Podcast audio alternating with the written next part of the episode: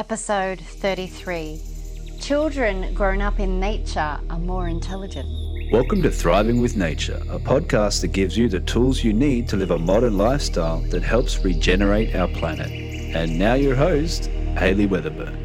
Hello, Thrivers, and welcome to this week's episode. Oh, I wish I could show you where I am right now. I am in the beautiful rainforest here in Bali, Indonesia. I'm up in the southern end of the mountain called Batu Karu, and it's called the area. This area is called Saran and I'm looking out of the windows in my brick cabin and there's windows on every it's like glass right round and all every area is like a painting of like there's bamboo to the sides there's a sort of a plant that is clinging to another plant. We've got vines up here we've got beautiful tropical birds flying around. Hopefully you can hear some of those birds at the moment tweeting and i have a view down the jungle valley with tops of coconuts coconut trees, the leaves. It's just lush and green. And as the valley goes down, I can see down just in the distance there, I can see Kuta, you know, the flat areas of Bali, which is very cool. So I'm very privileged. I hope I'm. If you're stuck somewhere inside and you're just craving the outdoors, or you're maybe you're driving in some kind of traffic, or yeah, I'm bringing Bali jungle to you from where where wherever you are in the world. So I hope that I hope you enjoy that. Today's topic is an interesting one I want to share with you. I read an article yesterday called Children Raised IQ. So it's in The Guardian. I'll make sure I put a link in the show notes and it shows the analysis of more than 600 children aged 10 to 15 showed a 3% increase in the greenness of their neighborhood raised their IQ score by an average of 2.6 points and that was across both richer and poorer areas. They say there is already significant evidence that green spaces improve various aspects of children's cognitive development but this is the first research to examine IQ.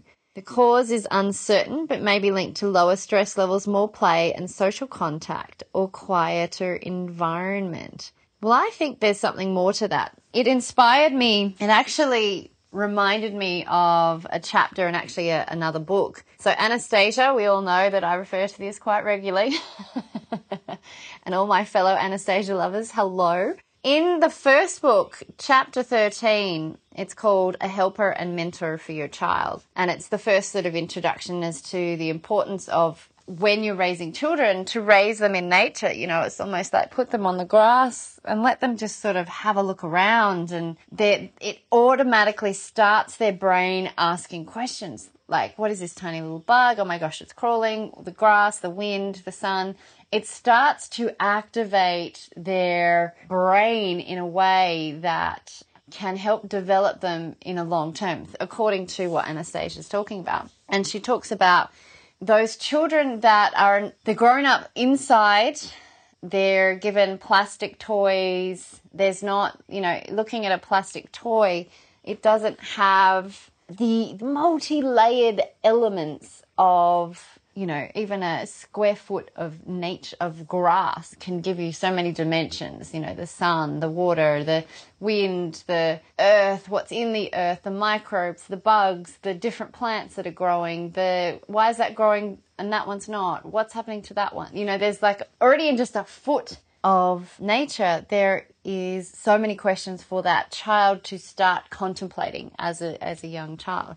You know, we all look at little babies and they're just looking around with their big bright eyes, just trying to take in the world. And when they're in nature, there's what Anastasia talks about is there's this opportunity for that cognitive growth to really accelerate. Whereas if a lot of the Western world just can accidentally go right through until they're, you know, eight or nine before they really step out into nature and almost have a fear and be completely feel separated, separate from it and afraid of bugs maybe. And, you know, it's, it's really, really interesting. And it's interesting that this article comes in. You know, every now and then I find these articles that start to show evidence of what Anastasia was talking about. But let me read to you the last couple of paragraphs of this particular chapter. We, it's, it's obviously better to have read the whole thing, but this might give a little bit of context. She said, It's not just a matter of having a knowledge and feeling about what grows and how. The main thing is that the child is starting to think, analyze, and cells are awakening in his brain, which will operate throughout his life. They will make him brighter and more talented compared to those whose corresponding cells are still dormant. As far as civilized life goes, what you call progress, he may well turn out to be superior in any field of endeavour, all the more so since the purity of his thought will make him an exceptionally happy person. The contact he has established with his planets, and of course the gardens, will allow him to constantly take in and exchange more and more information. The incoming messages will, will be received by his subconscious and transmitted to his consciousness in the form of many new thoughts and discoveries. Outwardly, he would look like everyone else, but inwardly, this is this is the kind of man, human, you would call a genius. Um. So yeah, it's it's this amazing idea that just introducing your child with some outdoor activity um, in nature really can help provoke that mental growth. And that's something that this article says. So it actually says at the end here I'm not sure why general intelligence should be improved by these things. My guess is the intelligence measures are really picking up a child's ability to concentrate and stick to at a task, which has been shown in green space studies before. If anything, the study might help us move away from seeing intelligence as innate. It could be influenced by environment, and I think that is much more healthy. So, yeah, but what what brings me there's a connection here. So we're still we still don't really know too much why this IQ looks like it's it's going. Anastasia has her theory, her hypothesis. Anastasia has her hypothesis. What I want to introduce is another email I received. I received it from the Ringing Cedars. So these are this is Vladimir Megré's business, who wrote the Anastasia Anastasia books. I received an email just recently that is really really interesting, and it talks about how the different aspects of plants and the fact that plants are beyond a more alive on a conscious level than we may first think.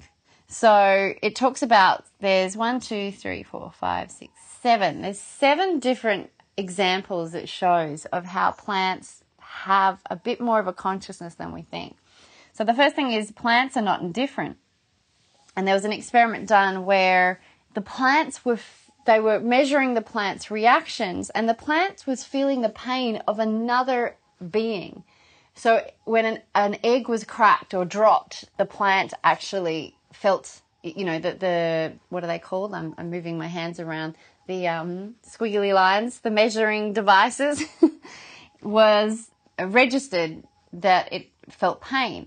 Then they also, in its vicinity, started to boil shrimp, which sounds torturous, but the, and the plant responded to that again showing showing the pain. So it shows that plants are not indifferent. They're sensing outside themselves. Plants can be afraid. Plants understand. So there was an experiment done where as this plant was growing, they started poking one particular side with thorns, breaking off some bits on just one particular side, and eventually the plant decided to grow a different way. So plants understand it has been proven many times that plants are able to perceive words addressed to them. Back in the last century, I'm just reading part of the email here, the famous American botan- botanist L. Burbank created a new variety, simply talked with the plant for a long time. For example, to create a variety of thornless cactus, he repeated many times to the shoots, You don't need thorns, you have nothing to fear, I will protect you and this was his only method. But the variety previously known for its thorns began to grow without thorns and passed on this property to its offspring. Isn't that amazing? Like, it's a fact that it's like, it's amazing. It's understanding. And whether it's literally understanding the words we're saying or the frequency of the words, you know, what they mean are create a certain frequency and the plants are receiving that. It's pretty amazing. Another one was plants comprehend So plants also comprehend. Back in 1959, an article by V. Karmanoff with the prosaic title The Use of Automation, Cybernetics in Agriculture was published in the reports of the Academy of Sciences of the USSR. The article described the experiments in the laboratory of biocybernetics of the Institute of Agrophysics of the Academy of Sciences of the USSR, sensitive devices were installed in the Institute's greenhouse, which noted that when the soil dries out, the bean shoots that grew there began to emit pulses in low frequency range. The researchers tried to consolidate this connection. As soon as the devices perceived such a signal, a special device immediately turned on watering. Judging by the results due to this, the plants developed a kind of conditioned reflex. As soon as they needed watering, they immediately gave a signal. Moreover, the plants soon developed a watering regime for themselves without human intervention. Instead of plentiful one time watering, they chose the most optimal option for themselves and turned on the water every hour for two minutes. How amazing is that? The plant learnt how to request the water and then create the most optimal watering process for themselves. Isn't that just amazing? I find that absolutely amazing. Plants also remember, so they'll they'll grow away from so harm. So they, the experiment was they started to poke and prod and damage one side of this plant, and so the plant started to grow away from that area because they knew that that area was dangerous plants can transmit signals to one another. Warning, I've talked about this before, the mycelia in forests. There would be so much mycelia fungi that's connecting all this forest right around me. And a, a plant that is connected here to fungi could be connected to another plant across the way. And so it's this, you know, information highway of the plants.